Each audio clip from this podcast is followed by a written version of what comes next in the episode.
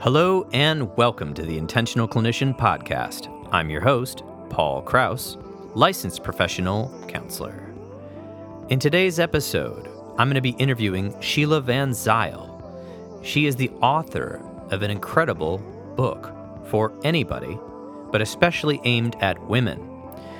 Sheila Vanzile joined the first generation of career women in the 1970s, emerging from their homes gifted with the ability to juggle real careers and family. She served as a high level executive, business owner, community volunteer, and gracious hostess, but the truth beneath her seemingly successful and satisfying life was a different story. Dissatisfied and unfulfilled at 60 years old, and having neglected her own needs for decades, Sheila suffered toxic relationships and embarked on a journey that she hopes will spark a deliberate and fruitful search for your style of awakening also. You dreamed of being a musician, teacher, doctor, artist, or archaeologist. You wanted marriage, family, and fast cars. Somewhere along the way, you abandoned your true self to fit in. Only later did you realize that there was a cost. Now you long to rediscover and embrace who you want to be. It's not too late to unleash your freedom and be who you are. And that is a little bit about her book, and I believe you are going to love this interview.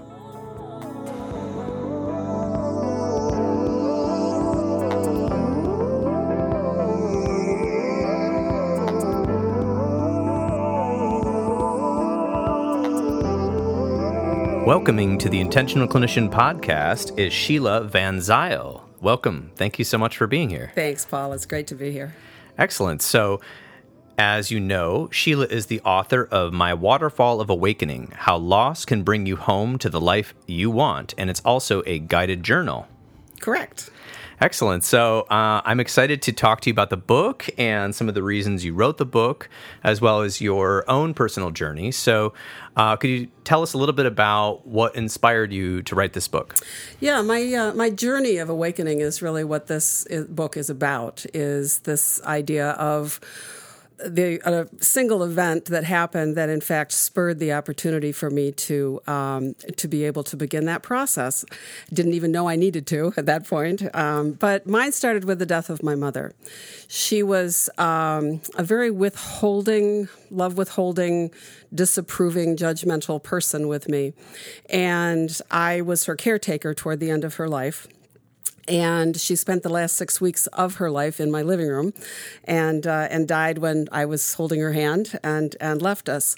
And at that point in time, when that happened, I realized that I was experiencing more relief than I was grief because the hold that she had had on me for all of all of my life, because uh, I was approaching sixty years of age, uh, had really been released, and I didn't really understand what impact that was going to have at the time. But as I as I the exhaustion moved away and all of those kinds of things after uh, after that process. I, uh, I really understood I'd been given a lot of time back, and in giving that time back, um, I, I was going to use those hours for something that was more for me and not just you know go out for another cocktail with somebody or do you know do something just do something that was deliberate about what did I really want to be doing with my time. And a few months after that, I went to Oregon for a retreat. And I spent 10 to 12 days out in Oregon on the coast, just looking at the water and really thinking about how I wanted my life to look like. And probably one of the first things that came to me was that I, I really needed to reshape the friendships and the relationships in my life because they had been shaped in the in a person that I really I was doing a lot of what I should be doing, not what I wanted to be doing. And so I went through an exercise when I was out there, and it's actually in the book. It's one of the lessons in the book of categorizing my friends and my family members as nurtures my soul, is neutral to my soul, and sucks the life out of me.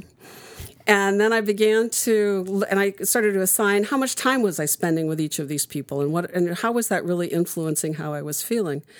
And um, and in fact, I I came up with a core group of about ten people that I knew I wanted to keep in my life, and the rest I knew I had to reshape in some fashion, either to move them into a nurturing my soul or to you know to move them out of that. And so as a result of that, I came back with with kind of a framework of where to start with how I might want to make you know make changes in my life.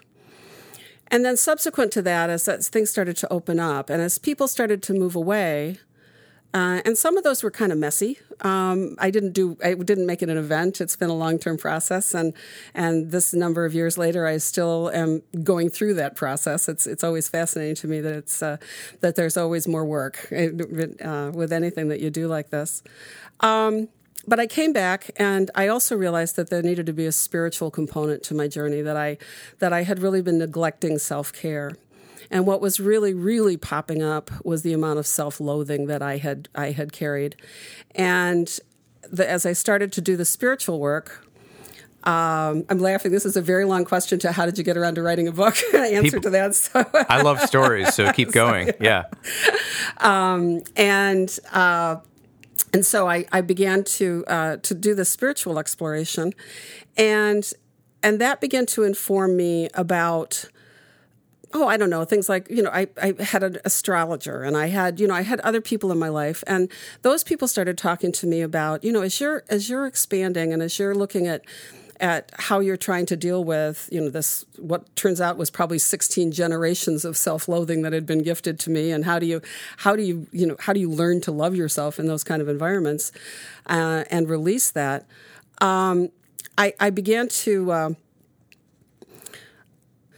I began to get feedback that people said, geez, Sheila, there's a book.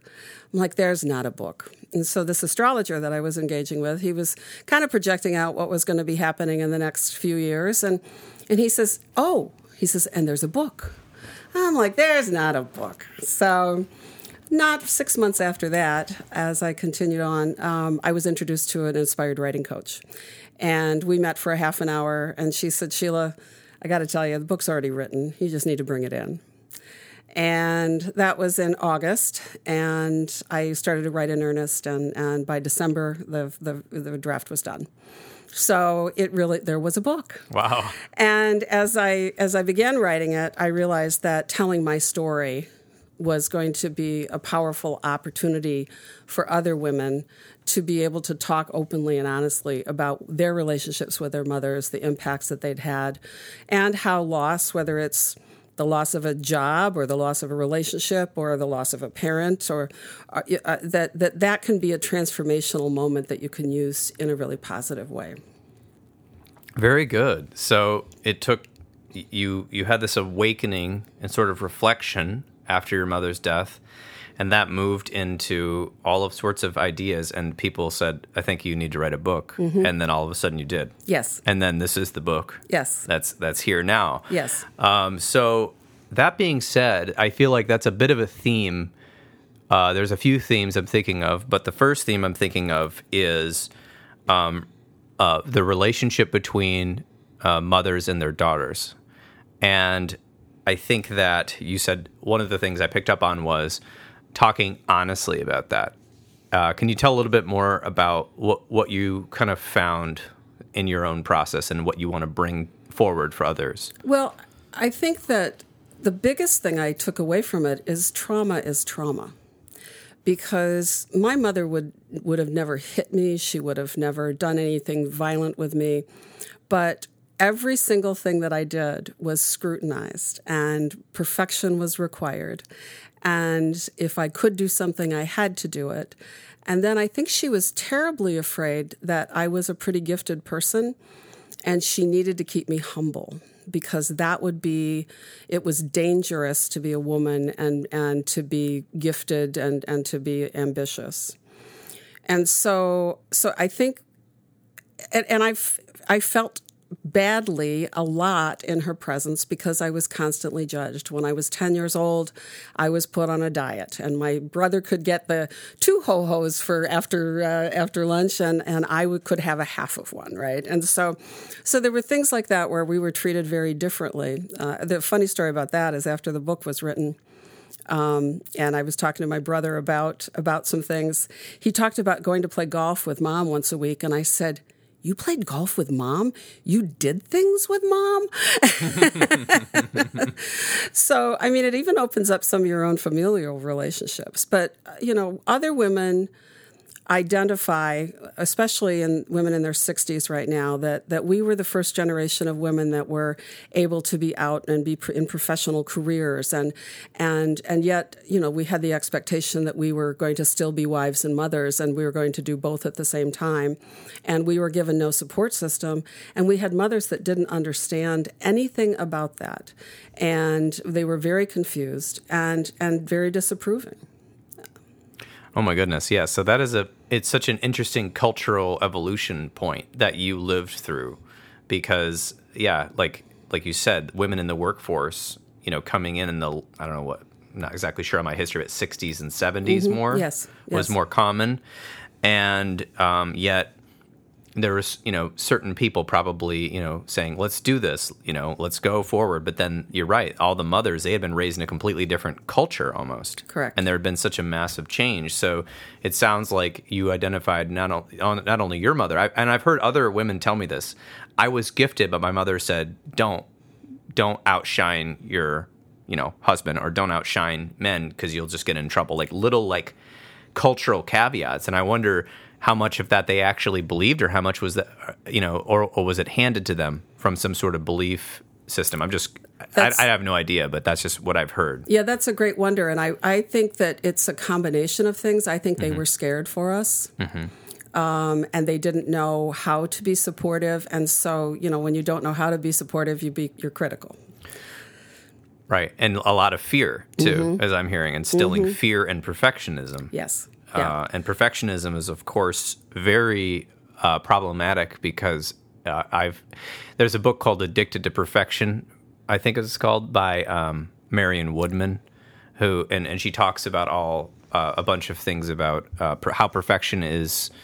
Uh, comes out in you know sort of fairy tales and stories, but then also how it, how it affected her psychology clients. Her she was a psychologist, and so how it affected them from everything from anorexia to overeating to depression to anxiety to trauma and etc. Mm-hmm. Um, and the root of it in her book was, well, in what her case study was, was perfectionism. Yeah. So, do you want to talk a little bit about yeah, that? Yeah, I, it, it, I think in my case, it, it was that I began to feel like I was two people the public mm. person and the private person you know the public person that that was always doing the right thing that was always achieving as well and, and that and then this this other person that i thought couldn't be shown that and eventually began to disappear that was vulnerable and that you know had had uh, would able to be accept a mistake uh, as over time Yes. Okay. So almost like a divided, mm-hmm. divided self. Yeah. It took a long time for me to understand that I am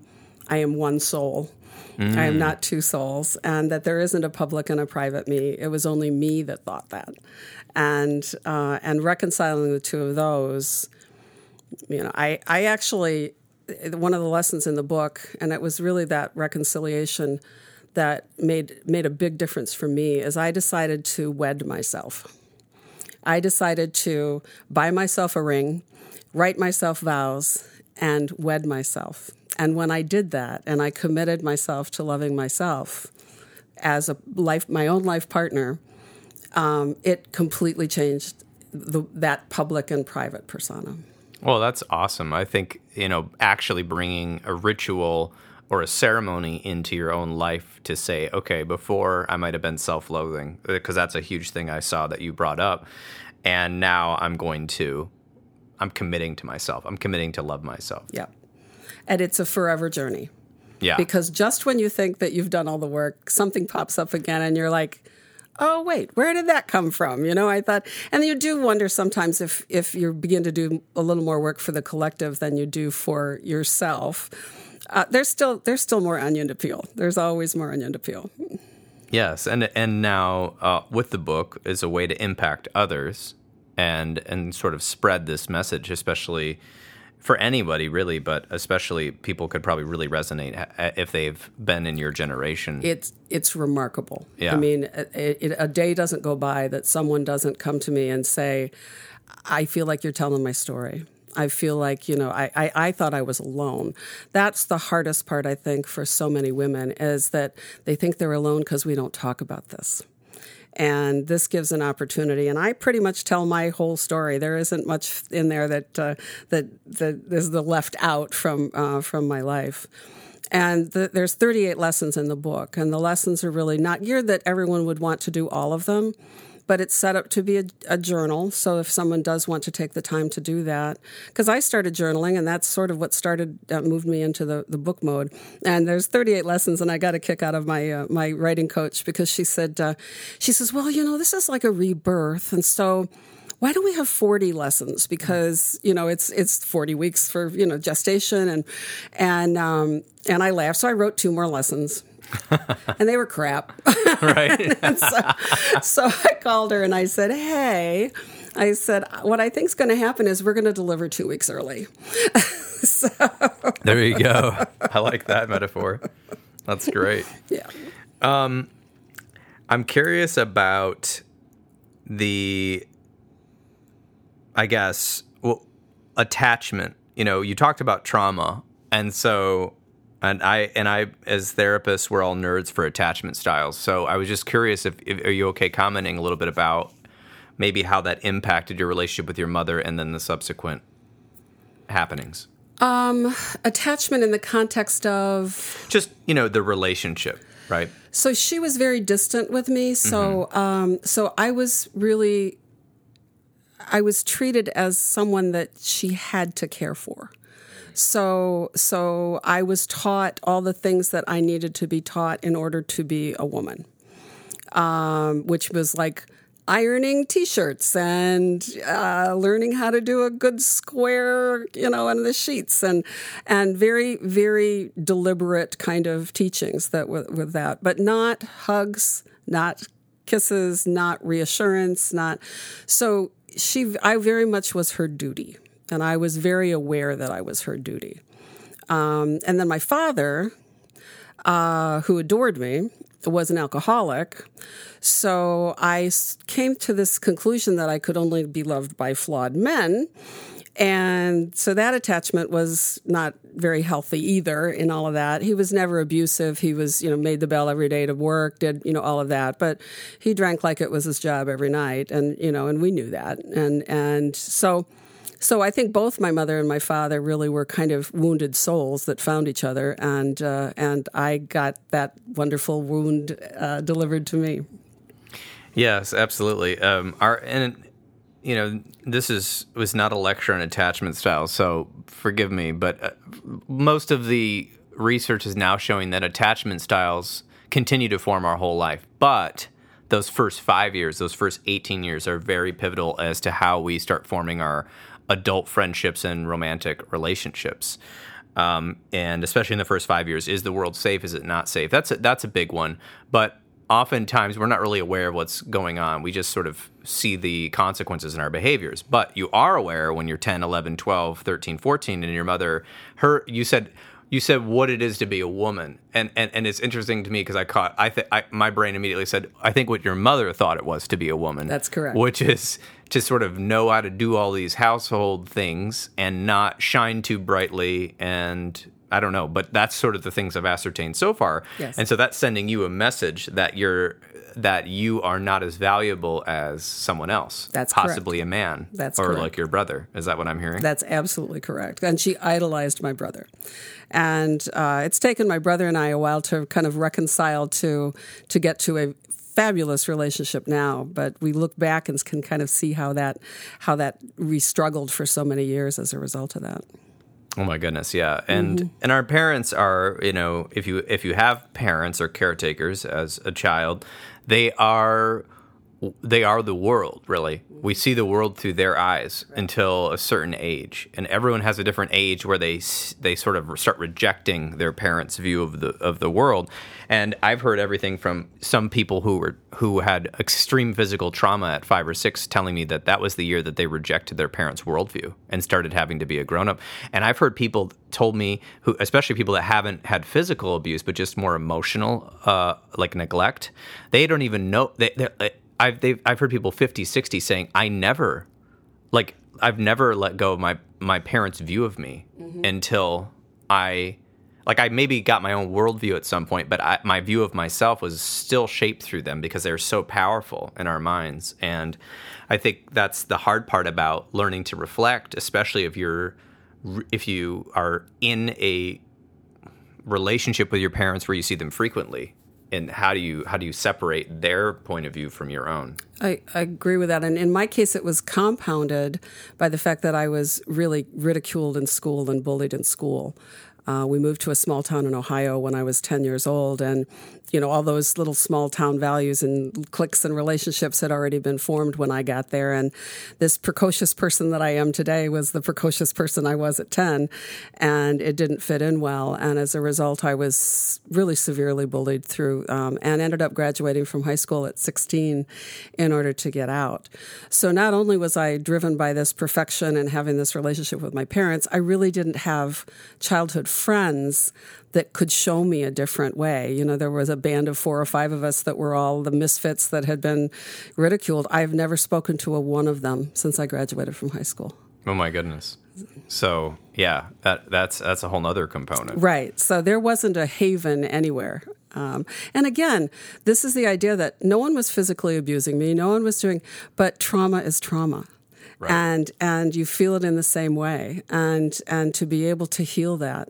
I will say that it took maybe 3 years after mom died that i was able to forgive and release her and begin to come to the, the understanding that she was she was doing the best she could. And right. and i think once you get to that point it does help you release the view. Right. It yeah especially in her case she was deliberately teaching you these things and doing these things, but probably because of her point of view. It's not like most humans don't, I would say almost all humans don't have the desire to be harmful or evil or anything like that. But if you stick to your viewpoint and don't listen to other people and their reaction or think you know best, oftentimes you're a bit off the track and can cause great harm. And especially, and I've heard, I don't know if you've heard about Oprah's mother and her story with her mother, but um, a little kind of similar. Besides, Oprah had a lot.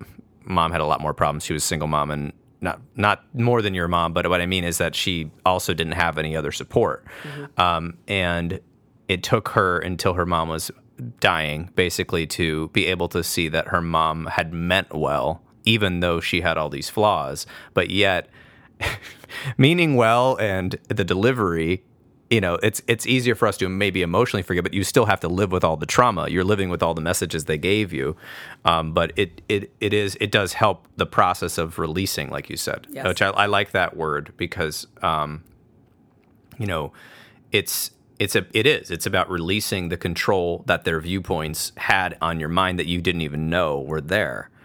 Um, and so and that can be that can well like you said it can it can affect all of your relationships, your viewpoints of self, and yeah, and again, a lot of the podcasts we talk about trauma, but uh, trauma is not one thing, and there's other podcasts on this, but uh, it, it is subjective to the nervous system that it occurs to, and therefore.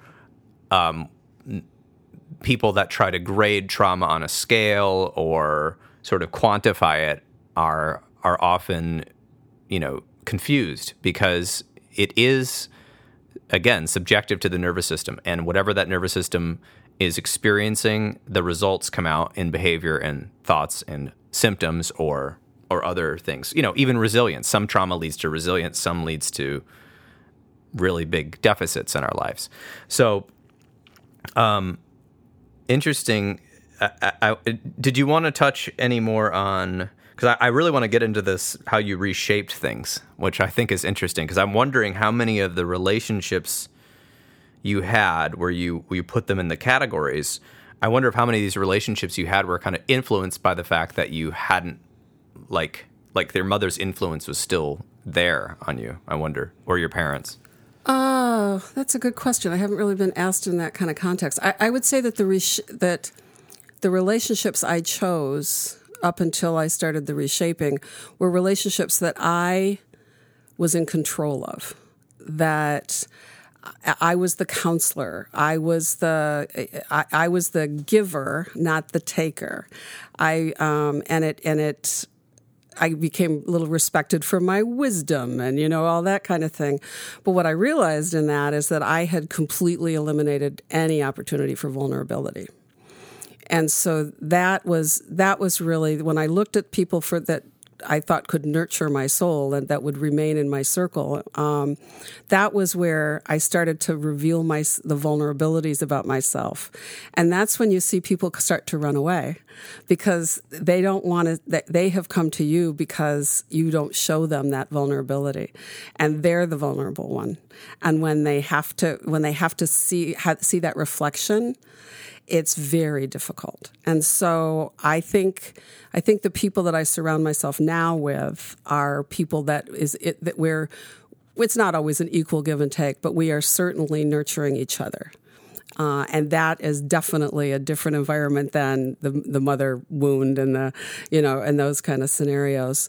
And I I sort of knew how to push people like kind of I was, I talk about it as a dartboard mm. that there's like the people in the close circle and then so I just started to move people out further out into the dartboard and eventually they kind of fell off and went away you know um, to to do the reshaping but then someone else lovely would come in and it was perfect.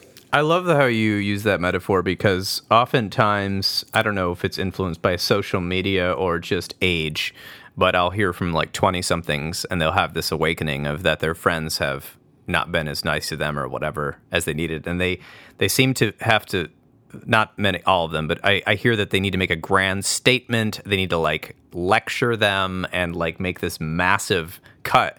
And I'm always saying, what's that for? What's yeah. that about? Yeah. Because uh, you know that it's like a blaze of going down in a blaze of glory versus like what about just enforcing your boundaries what about just behaviorally adjusting and letting and you know having some conversations with people obviously some are necessary and not that we're being passive aggressive and but we're just sort of naturally seeing what occurs instead of the old way of relating perhaps that we were in the old dynamic. And what i'm hearing in your dynamic was you were the helper and you were the counselor and you were eh, but it it kept you safe. Yes. Because if you haven't felt safe in your life with your parents completely safe i mean emotionally safe not physically safe but if you haven't felt emotionally safe you got to protect that so it seems like that was a role you took but and so some people when you started opening up about what was going on with you oh well that's great i'm glad to hear that and other people were like oh my goodness uh, this isn't this isn't how our coffee dates go. Right. I need we're, I right. need my therapy hour here. Right. You know, it's uh, right. Right now, there were a couple yeah. of them that were pretty messy. I do have to say oh, okay. that that there there were a couple of events and and, uh-huh. and, part of that process. But but most of the time, and the other thing to think about for someone in their 60s versus someone in their 20s mm-hmm. is that our life is very interwoven and it's it's much there are many more people in the fabric than there are when when you're younger that you've got mm. longer interwoven relationships. And making a decision to do something very dramatic and have someone fall off a cliff out of your life can have an unintended impact of also taking someone with them that you really valued and so, so, and that could be a married couple. That could be, you know, it could be, or it could just be two people that feel like they have to make a, a, a choice amongst friends based on, you know, uh, uh situations. And so I think that gives all the more reason why to be really thoughtful about how you want to shape these relationships because there's the unintended impact of what you're doing. And um, now, sometimes that creates an opportunity. Uh, and if certainly if you believe that there are no coincidences, then there, that's which I do, um, then then there's a reason for all of it.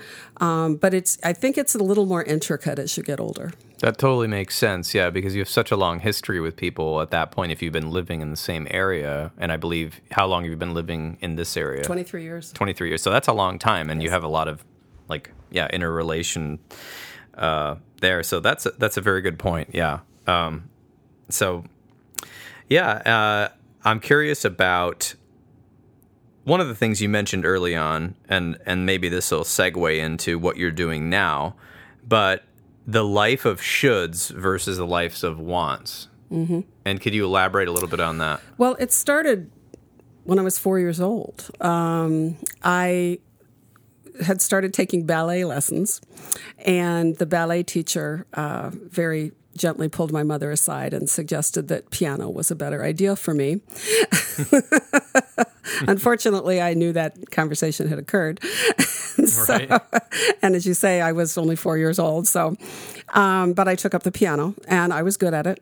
And, uh, and I played uh, all through college. I played, I accompanied choirs. I, I was a piano performance major in college. I ended up graduating in not something else, but, but it was, um, it was something that when you demand perfection in your life, and piano requires a huge amount of practice and perfection, and when you perform, you believe every single person knows every single note that you have not played properly, and it's it is uh, it's a very difficult uh, thing to when you when you're in this life that I was in to have that be how I was on stage and how I was uh, constantly being judged by myself and others.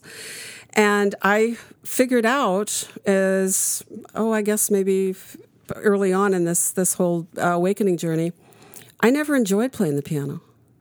I did it for decades because I should do it, not because I wanted to do it. I had a 510 Kawai Grand piano in my living room for 37 years. And for the last 15, I haven't been playing it. And it was this anchor that was sitting in the middle of my house that was a reminder of my shoulds. Mm. And that was the first should that I could, you know, I could say. But then I should get married. I should have a career. I should, and I should do it in the insurance business because um, banking and insurance were the only two that were really offering professional careers to women back in the 70s. Um, I realized after I sold my business, which was part of my awakening, that I did I didn't like the insurance business. yeah. I spent 40 years. I was good at it. Yeah. I was and I was good at all of these things. And then then that became the well, if you were good at it, you should do it. Mm. The idea of the choice whether you wanted to do it was never presented as an option. And so it just became ingrained in my bones. And so after the retreat and after starting to reshape these friendships, I was like, I think I'm going to sell my business, which I did. And then this opportunity to buy a home in France showed up. And did I want to buy a home in France? Yes, I do. and but even today, as I've as I've really changed my life to a life of wants, uh, I have to remind myself that um, I've just used the word should or have to. Mm. And I ha- and, and I remind myself that I I loop myself back still to this day and I and I say if I can't put want in that sentence instead, then I'm not doing that. And and so it's again there's always more work. Right. And and sort of reshaping that and there's been a big movement with authenticity in the last 10, 15 years. Brene Brown, of course, comes to mind, and mm-hmm. others uh, talking about how do we talk about things that are we're actually thinking about instead of some sort of cultural platitude or what we should talk about or what we think we should talk about. And I think you're seeing that in your lifetime moving from I should do this, I have to do this to what do I actually want? It's sort of a, a self discovery that can come at any point in someone's life, but it's difficult. It's so difficult. Um, it's easy to judge, and but it's so difficult to find that space for awakening, especially if you're in a traumatic situation that you don't even identify as trauma. Like a lot of children don't even know that they have um, emotional neglect or uh, something else. They just have symptoms of anxiety or depression, and they go, "I'm a messed up child." Right? We see this all the time in our clinic. And in our clinic, we try to treat the child with the family. We don't want to treat the child independently of the family uh, because these symptoms and these patterns had to come from somewhere, unless there's an obvious biological reason, which is, eh, not. I mean, they can be turned on and off, but it's often influenced by the environment. So, with that, when you, it sounds like because you worked so hard and and got to a position where you owned your own business, the freedom of selling that even gave you more time to think about what you wanted. Is that what I'm hearing? That's absolutely correct. Right. Is that every time I would shed a, a layer of the shoulds, Right. then something would kind of bubble up. And I've learned to just wait for it because um, what, what there's an old phrase that um, my brother and I used to say that that those that try and uh, control the outcomes limit them. And and so you know, learning to give away that control and learning to just say, whatever's supposed to unfold today is going to unfold. Um, it, for my generation in particular, um, and I don't think it's just the women, but but it feels very selfish, and and this idea of doing what you want is um, it, it's it's counterintuitive to the lives that we were drawn, you know, that we were expected to, to live. And so you got to get past that too. You got to get past the guilt and the selfishness about saying, I'm acting on my own best behalf because that is for the highest good. And and everyone else, all boats will rise with my actions that I take for my own self care. Right. And as we say in therapy, you know, you can't give from an empty cup. And so you have to be able to work on yourself and know what you need before you can help others actually. You can help others without filling your own cup, but it's not coming from the best place. And so I guess this is the interesting part about life and where we start to see how many different organizations and people and cultural models believe there's one or two ways you should live your life instead of a vast variety. Uh, It's either this way or that way or whatever versus a rainbow of colors. And so when when you when you say I had to let go of of what I should or or had to be doing, and especially in your generation, there there's cultural expectations for women. There are cultural expectations for men. Um, and there's some sort of, and, and of course, this is we're in the United States. There's some some sort of idea that Americans need to be productive. They need to be the best. They need to uh, sleep when they're dead. They need to work really hard. Um, the new "How are you doing?" instead of saying actually "How you're doing," you just say "busy." Um, we need to always be on. We need to be alert. We need to be the most innovative. And and then there's that question. Well, who's driving that story? How come that? what is that and why? Right. Yeah. I think it probably comes from survival. Right. Mm-hmm. Obviously, when the mm-hmm. country started, we were like leaving a different continent and mm-hmm. you know had to survive and, and whatever. But those cultural stories are old. Yeah. They're very old. we Yeah. we have way too much here. We Right. you know, and we don't know how to share it, but that's a whole other topic. But um, i i essentially, what what narrative, grand narrative, do we need to be living under? Do we need to be living under a grand narrative, or or are people? Is the point of freedom to have your own narrative, right? If that's what we're talking about in America, we're all about freedom. Right. Is the, is it the freedom to life, liberty, and the pursuit of happiness? Okay. What does that mean? Yeah. Is that only one person's version of that, or one culture's version of that, or is it, or do we all get to pursue that, right? And so I hear that coming in your story, where in my generation, I'm kind of a little bit in the middle because I was born in the early '80s, but we still had some of that, but you know, definitely was affected. But I, and I talked to the people in their 20s, and it's so interesting because I hear a split. I hear certain people's parents are very much, um, maybe not to the extent that your mother was, but very much preaching this cultural. You've got to do this. You've got to do that. Maybe not to the extent of like folding and laundry, but this is what women do. This is what men do. This is what you know. There aren't other groups. That's Yeah. what they say. Yes. We won't get into that. Yes. But preaching very strongly one way of doing things, which is more of what I would call the status quo. And then I have other people who told me, "Oh, my parents said, do what you want, be what you want, become what you want, and and you're going to be great at it. Just pursue something, anything, as long as it makes you happy." And I I, I was like, "Oh my gosh, that's so cool." My parents were a little bit of a mixture of that. On one hand, they really wanted me to be happy. On the other hand, they also were like, "But you know, you need Yeah. to make money, and you need to, you know." So there there was a mixed message there. Um, but uh, I, I think that that is the challenge of being a person is to individuate from your family. Wh- Who am I? Okay, I was born into this family, but who am I? And also individuate from your culture and the, whatever religion or non-religion you were given, and um, differ and individuate from politics and and ide- uh, politics as an identity. And what do I believe about things outside of what influences me? And I think that that gives people actual freedom. Um, thoughts? Uh, yeah, I really, I, as you're saying this, I, I'm thinking of my own son, uh, who's 37 years old, and what my parenting style was, which was not far from the tree of my mother's at the end of the day, as I really look at it. Um, and and his journey, all the things you just articulated are the things that his journey is incorporating as as he is separating from me and as, as I have made my changes and I've become who I really am, is what I would say, um, and true to myself, it's caused some friction in our relationship because he's now looking at me from some a different space and he's having to separate and come to his own conclusions about where he is as well. So uh, it is the gift that keeps on giving, unfortunately, with uh, with some of this. And with any luck, I've broken the cycle with you know with with he and I. Um, so, uh, but yeah, I, I, I think you're spot on. Thank you. Um, it's just something we love to talk about in therapy because oftentimes, I mean, there's so many things I could go on about therapy, but oftentimes when people come in with massive amount of symptoms and it's not like a bipolar diagnosis, just lots of symptoms.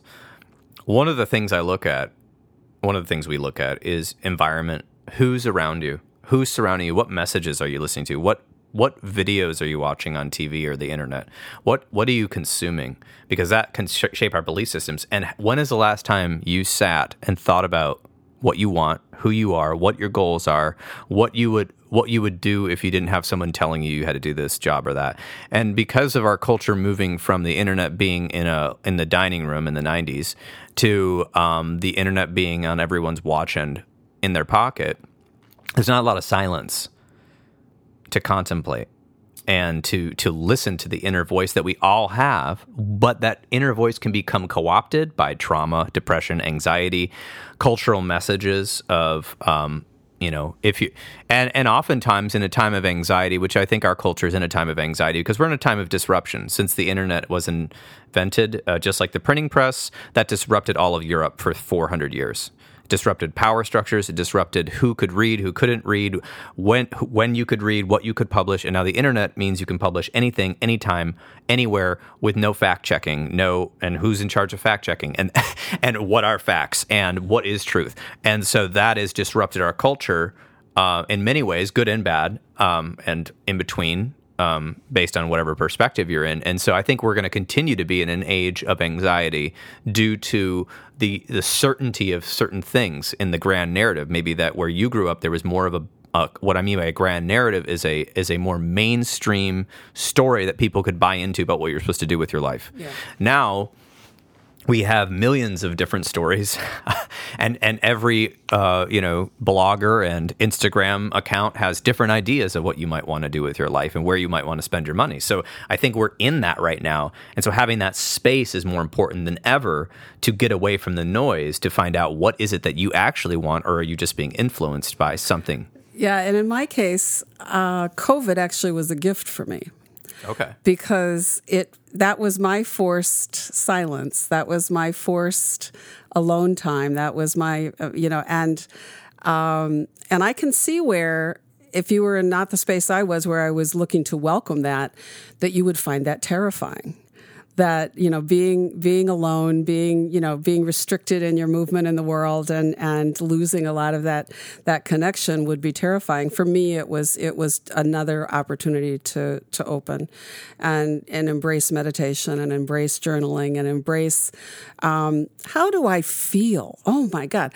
For years I didn't feel anything you know and and and to actually identify what physical thing that happened inside of me what was that attached to what? Was that fear? Was that just lunch? Was that you know i mean there it, that that actually beginning to to get to know myself in that kind of way was actually kind of it was, covid was a gift for that. That's yeah that's that's so interesting. I i feel like people went through so much during covid. I mean it's so vast the amount of things that came out of there. It changed everybody's life in one way or another. Um except people that were studying in Antarctica. Um, I think they were the only ones that weren't affected. There was like seven people in Antarctica that didn't know it had happened, uh, but then they came back and they, they, their lives probably have subsequently changed. But but uh, we all changed, and there was the stages of grief. For some people, they were like, "Oh my gosh, I am so excited to learn about myself, to meditate. Like you, uh, there were other people that said, "Oh my God, I'm going to write my book. I'm going to uh, work on music." Uh, I've heard so many of that, and other people I just heard. Now I'm paralyzed. I'm so depressed. I can't move. I can't do anything. And I'm glad there's grocery delivery now. That's cool. But you know, they, there wasn't many bright sides, you know, to it. So it's interesting how you know everything can be a little bit. They they say in business, right?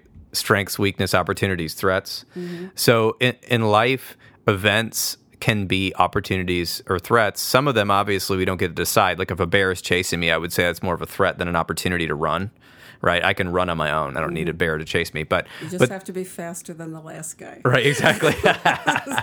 but there are but there are events that will shape us, and if we're open to it, and and and can allow a new challenge. Um, like you said, being alone with yourself and feeling your emotions, I think is a challenge for uh, is is a countercultural challenge in America. I think because nowadays I don't know what it was. It was different. The reasons people were maybe not emotional or open to their emotions in your generation, but in my generation, I feel like people aren't open to their generations because they're too busy. Mm-hmm. They're just they're addicted to work. Um, uh, they you know we've got these apps that make our lives easier but then you spend all this time you spend all this time in your app like yeah. uh, i always tell people a real way to find out what's going on in your life if you're confused is um, look at your your smartphone has a tracker of how much time you've been on screen and on, on which app and especially apple has that and people really it's like a jarring experience yeah. because you're like i don't have any time for anything but then you look and you're like, oh my gosh, I've been looking at my phone. You know. Yeah, I, uh, part of my awakening was uh, how much time I was spending playing Candy Crush. so, so, so right. yep, I learned I learned a few things about that yeah. as well. and in moderation, Candy Crush can be like anything in moderation can be a wonderful exactly. distraction and a lot of fun. And so, especially on those plane rides to Europe. So, I want to exactly. know a little bit about you know you're now uh, you're living part time in France. Yes. And I, I really am ex- interested to know about this. Uh, and, and, and they were coming back here to America, uh, the United States. Um, can you tell me a little bit about that and how that's shaped you? What's going on with that? Yeah, as you were talking about, you know, the different worldviews and, you know, how Americans got to be how they are today and, and, and this driven society that we are. Um, it's such a wonderful juxtaposition in Europe because I'm in the French countryside. I mean, I'm in a little hamlet of maybe 60 houses that are all over 200 years old that are connected. And the simplicity of daily life there is remarkable as compared to here.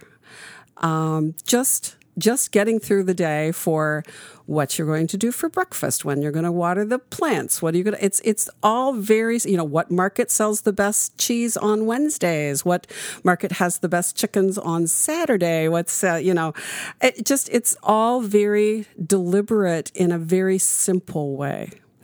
And it's not driven by time. It's not driven by, um, it, it's not driven by outcomes it's, you know, the outcome is you end up with a fabulous meal, or the outcome is that look at that rose bush, how beautifully it's doing this year, right? So it's not about having some sort of a of a of a progress you know that you have to you're not proving to someone else that how successful you are based upon this set of values that you know that we've artificially overlaid you know in our own in our own society and as a result people you know they they work fewer hours um, things are still closed from noon to two every day. And if you're at the hardware store and you're ready to check out at 12 o'clock they're going to look at you and say park your cart and come back at two o'clock you know? So so, but but it creates this expectation that you know I'm not expected to be productive all day long. I if I want to sit and have a cup of tea at you know at two o'clock in the afternoon for an hour and just stare at the vineyard, I can do that, you know, and and and so and then when I come back now, I'm so struck by how easy it is to live here. Mm you know and obviously i live in a very blessed environment and and i'm not i'm not struggling you know for for day to day but it's it, it's almost embarrassing how abundant we are mm, and see, yeah. and how how easy and accessible everything is and and that's even coming from a relatively wealthy country. You know, French France is a is a wealthy country as well. So um, I think actually France is beginning to feel more like home because it matches it matches where I am now mm. more fully than where uh, where I live in the United States. Yeah, that's that is an interesting uh, learning experience because yeah, when I I've never lived abroad, but I've been abroad for five six months at a time uh, before to Europe uh, when I was in university and a couple other times. But uh, I did learn the pace of life was very different, and um, people who I, I have several friends who are expats. Uh, one in France, one in uh, the UK, no, a couple in the UK, uh, and other places, and they tell me that they felt they feel like the juxtaposition between here and there is that the focus over in most European countries, the, the ones they're living in, is on quality of life, as the and so they'll pay more taxes. They're okay with that. They'll they'll uh, pay into you know what is good for everyone a little bit more utilitarian approach than um, what's good for this special interest group in this city in this state in this political climate which is more in the us it's like we have different we have competing ideas about what is good. And i don't know if that's because we're so large or what. Um, uh, probably because we're also a younger country. We haven't fully we're not really sure what what is quality of life. Uh, um, and and they like they well they're expats so they live there now and and and full time and um, and they don't miss it. You know they yeah. their their families miss them. Yeah. um, but you know I think everyone there's something uh, there's something to be learned from that and there's something I think the United States could could learn from what you're experiencing there but you're right it, it is very convenient here yes I mean um, we have stores right down the street here that are open 24 hours a day that have every single possible thing I could ever need, unless I'm trying to make some special gourmet meal. Mm-hmm. They have everything uh, for hardware. Uh, to clothing, to food, to alcohol, to whatever it is, yep. and it's right there. And um, not only that, if I don't have a car and I'm willing to pay a few extra dollars, I can have it delivered to my door. Yep. Um, you know, it's it's an interesting uh, difference yes. in the in the world. So. Yes um, I guess what I would say is, uh, where do you feel like your life is going now? You're still growing and learning. Yeah, I you know that's a question I don't answer anymore because okay. if anybody, because five years ago I would if anyone would have told me that I would have uh, you know so, sold my business, written a book, bought a home in France, and fill in the blank for you know other things, I'd have said, oh, that's not going to happen, and and so I, I don't want to limit the opportunities. I like that. Okay. So basically, what I'm hearing is I'm open to what might occur. Yes. Okay. Yes. That's good. And I do think, um, you know, it's interesting that you're bringing this up from your learning, but um, I've also heard a, there's a lot of meditation teachers. I don't know if you listen to any of them, but mm-hmm. like Ram Dass and Jack Kornfield and uh, Thich Nhat Hanh and uh, Pema Chodron. Um, and they've all taught in their careers many different things, but some of the some of the gist of it is trying to reorient your brain away from a calendar that we made up yes. as humans to orient ourselves and organize ourselves, but don't let that calendar become how you think. Right. You don't there is no Friday. There is no Saturday. There is more time. Every, every moment in time that you are experiencing right now is the only moment you can experience. Everything else is a memory or an anticipation. Correct. And and reorienting yourself to a to a rhythm is very difficult. And and and especially, you know, obviously we have to have calendars to be able if you have a job or something, you have to know right. where you've got to be and when, but not letting that dominate your your thoughts, using it as a reference point yeah. instead.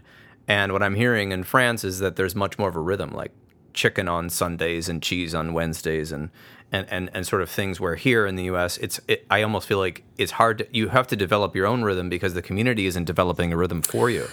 That's that's a great point. I was just thinking that th- that's whole idea of rhythm and time when I think about it in France versus here is you know here we're very like oh we'll get together at three o'clock or we'll you know I'll see you to do this, and quite often there it'll be like someone will say, well, you know, I don't know what's going to happen between now and then. So we won't necessarily say, you know, so we'll it'll be sometime today, but let's let's not let's not get too tied down to when that's actually going to be. And I'm really learning to to let go that that rigidity. And I'm a Virgo, so I mean it's oh. you know I've oh, got I know about Virgos. Yeah. I'm married to one. and uh, one of the best uh, one of the best descriptions I've heard of of uh, something that I aspire to is uh, an enlightened Virgo mm. is is uh, the monk that is in the church sweeping the corners clean in order to create more space for others to grow. Ooh. And I love that because Virgos still need to be like sweeping and cleaning up and doing those kinds of things, mm-hmm. but when you're able to do it for a higher purpose, it's really very fulfilling. That's wonderful. So that's another thing that is probably tied into the book is having finding meaning and purpose in your life. And you have 38 exercises. Yes. And um, I am actually excited to read your book. I had not had it until I finally met you today. But um, can you talk a little bit about purpose for you? And I know that can change, but yeah, I think for me, purpose has become, uh, you know, I've always been a leader. I've always had that sort of role, but I grew up from a corporate perspective. Um, so it's the command and control leadership, the top down leadership, the create the structure and put people in the holes and demand the outcomes leadership. So very mm-hmm. old traditional command and control, like I said, leadership.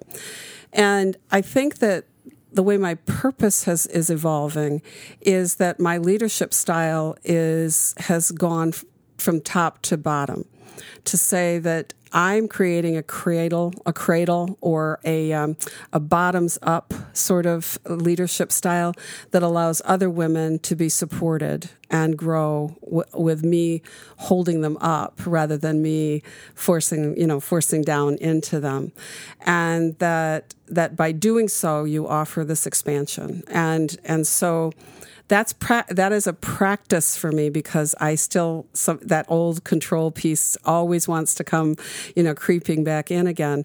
But I do find if I if I just let it go and I just really experience where I am with women when when we're you know talking through some of this stuff together, that um, that that's my purpose is that if I've said since the moment I published this book, you know, if one woman benefits from this, then that's my purpose.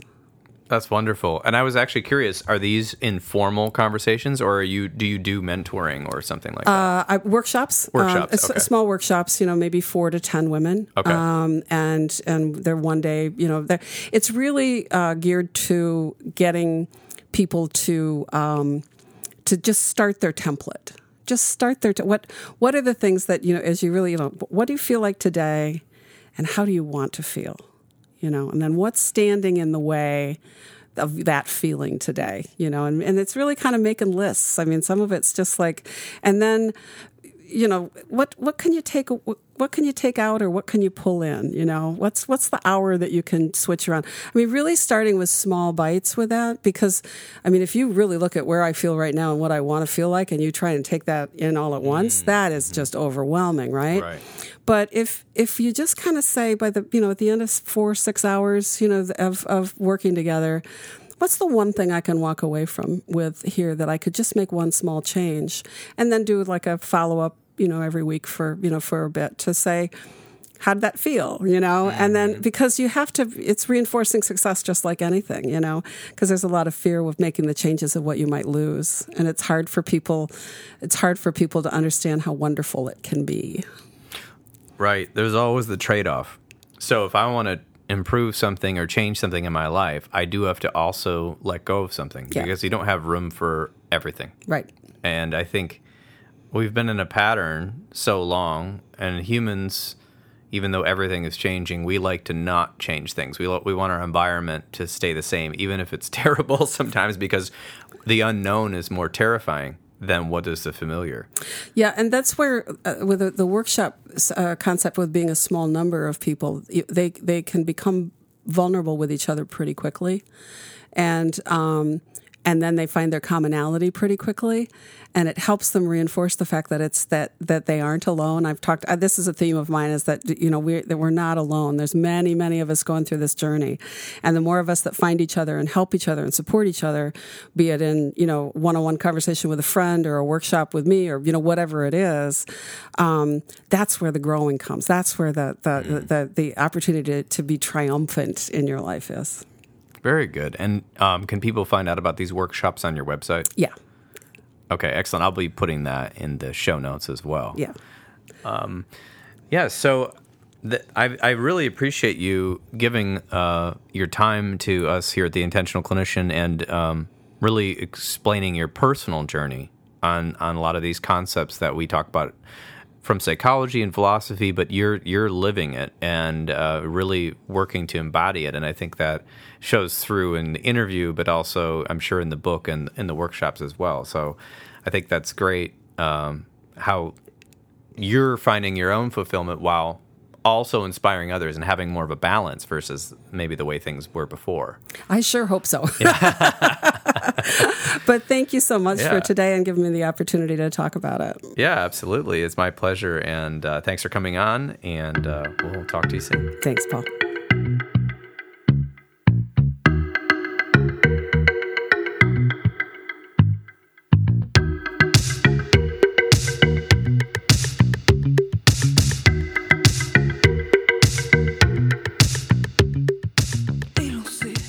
There you have it.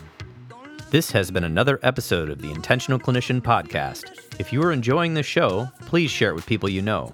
I'd surely appreciate it. Or give us a rating on iTunes. If you are looking for an EMDR International Association consultant, I am now a consultant and I can help you get the 20 hours needed to become EMDRIA certified. I am running groups online and in person and you can check out details more at counselingsupervisorgr.com or healthforlifegr.com and send me a message. If you are wanting to get trained in EMDR therapy, there will be a link in the show notes for EMDR training solutions. I know them quite well, and you can use the code INTENTIONAL to get $100 off your first training at checkout. If you are in need of counseling, do not hesitate to make an appointment with a local counselor in your area. You can also make an appointment with the excellent clinicians in the Grand Rapids area at Health for Life Counseling and the Trauma Informed Counseling Center of Grand Rapids by visiting www.healthforlifegr.com. The recording you just listened to consists of the personal opinions of Paul Krauss and his guest, and while these are based upon literature they have read and their experience in life in the fields that they worked in, this should not be viewed as the definitive opinion on any subject. Listening to this podcast is not a substitute for treatment or any type of consulting. If you are in a crisis, please dial 911 right now or the National Suicide Prevention Line at 1 800 273 8255. Are you a young person of color feeling down, stressed out, or overwhelmed? Text Steve, that's S T E V E, to 741 741, and a live trained crisis counselor will respond. Did you know you could support your local bookstore by shopping at bookshop.org? You can order online from the comfort of your own home, and the proceeds of bookshop.org help support local bookstores that are made out of brick and mortar near you. If you are a therapist and you are not a member of your counseling association in your state or one of the national counseling associations, I would implore you to join. These organizations help lobby so that you, the therapist, can have your services remain available to the public by using both private and public insurance and helping increase education to the public, promoting best practices, and helping with licensure issues. The Michigan Mental Health Counselors Association is a great organization, as well as the Arizona Counselors Association. I am a member of both of those, and I encourage you to get involved. All right, everybody,